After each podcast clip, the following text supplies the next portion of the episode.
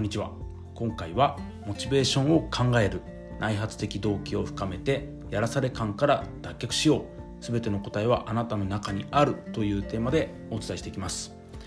えー、先日モチベーションに関する本を貸してほしいモチベーションについて勉強したいんだと妻が言ったんですね。えー、なんで？って聞いたら、まあ、職場で使いたいということでした。職場で管理職、まあ、リーダー的なポジションで仕事をしているっていうことともともとの人柄というか性格もあってですね若いスタッフであったり同僚の悩み相談ってよく載っているようなんですね。でその中で、まあ、モチベーションに関する話題が上がったようです。でそんな、まあ、いきさつがあってですね、まあ、妻からきっかけをもらってモチベーションについて、まあ、直接妻に伝えたこと話したこともあったんですけど、えー、今回は、えー、これについて深掘りしたいと思います、えー、モチベーションというと上がるとか下がるという表現がされがちですよね。モチベーションが上がらないとかモチベーション下がってしまってるとかそういうふうになんかエネルギー的な感じで表現されるんですけど正確には動機です。モチベーションっていうのは動機なので理由ですよね。やる理由。だから上がるとか下がるっていうのはちょっとおかしいんですよね。僕も知らず知らず使っていました、まあ、師匠から指摘してもらって教えてもらってからですね、まあ、使い方が変わってきました。考え方が変わってきたように思います。そのモチベーションに対する。でそれをま深めてきたというか。でそれを今日はシェアしていくんですけど。えー、動機づけについて大きく2つに分けられます。一つが外発的動機。そしてもう一つが内発的動機です。外発的っていうのは外を発する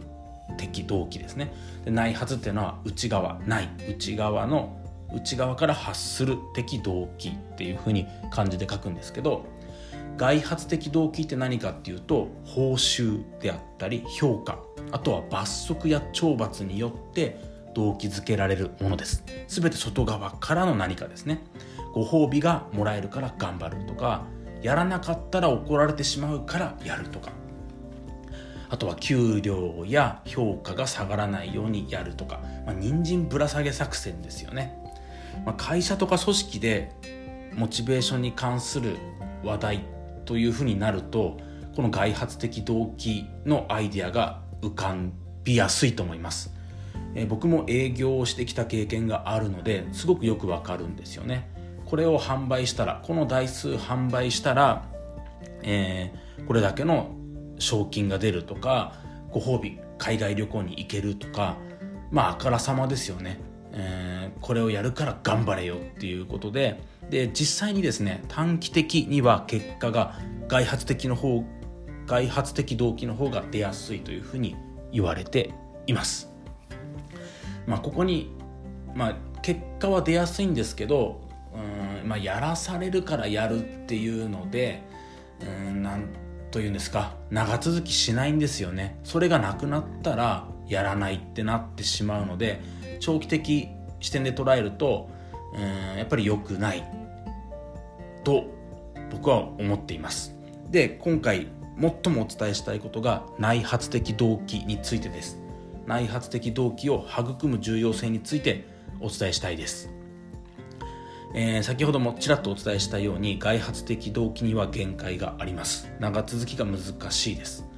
で特にですね個人の人生で考えたらなおさらです。自分の人生だから、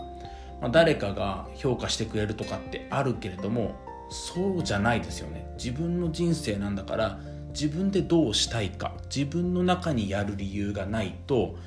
うん何も、まあ、やる必要もないというかやる理由がないからなんとなく生きてしまう。あとは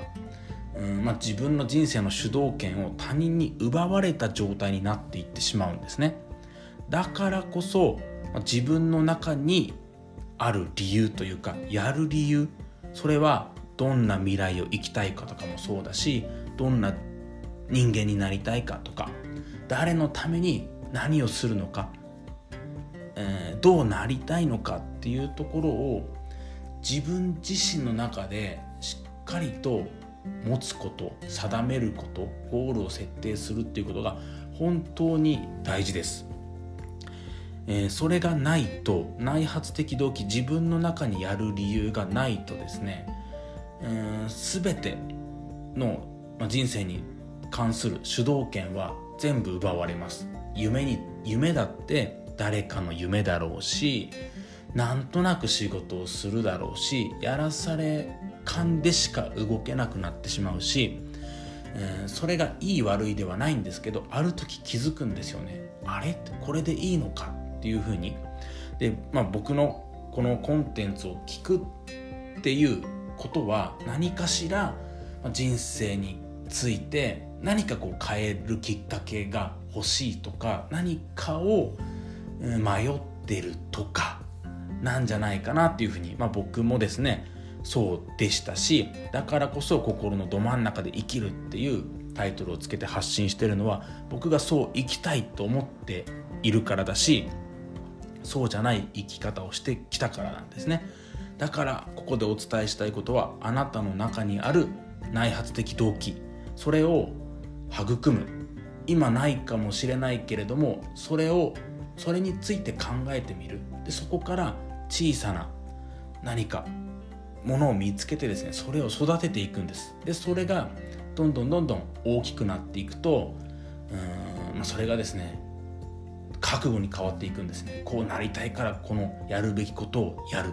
絶対そうなりたいから諦めないでやり続けるっていう風になっていきます、まあ、今回は初めの一歩として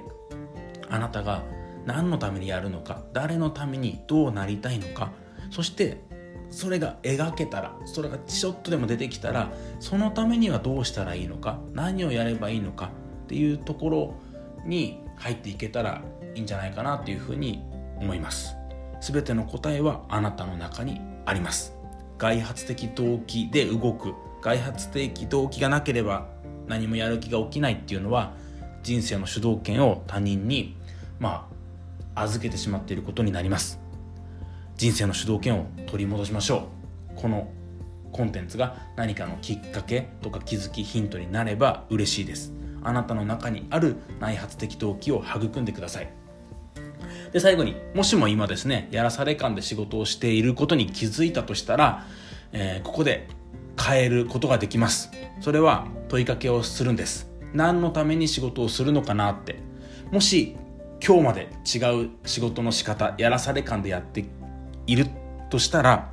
何のために仕事をしていこうかって考えてみてください。自分の将来をもっと良くするため。自分の家族とこういう生活がしたいため。自分を成長させてお客さんに喜んでもらうため。その視点が変わるだけで全然変わります。仕事に対する仕事に向き合うあなたの姿勢ですね。それが変わってきます。そうすると、えー、他のことも勉強してみようかってなるしうーんその仕事を頑張った上でのビールが美味しくなるだろうし休日の過ごし方が変わるだろうしっていう風に変わっていきます。ひっくり返ります。是非、えー、まあ、何かのきっかけにしてください。最後まで聞いていただきありがとうございます。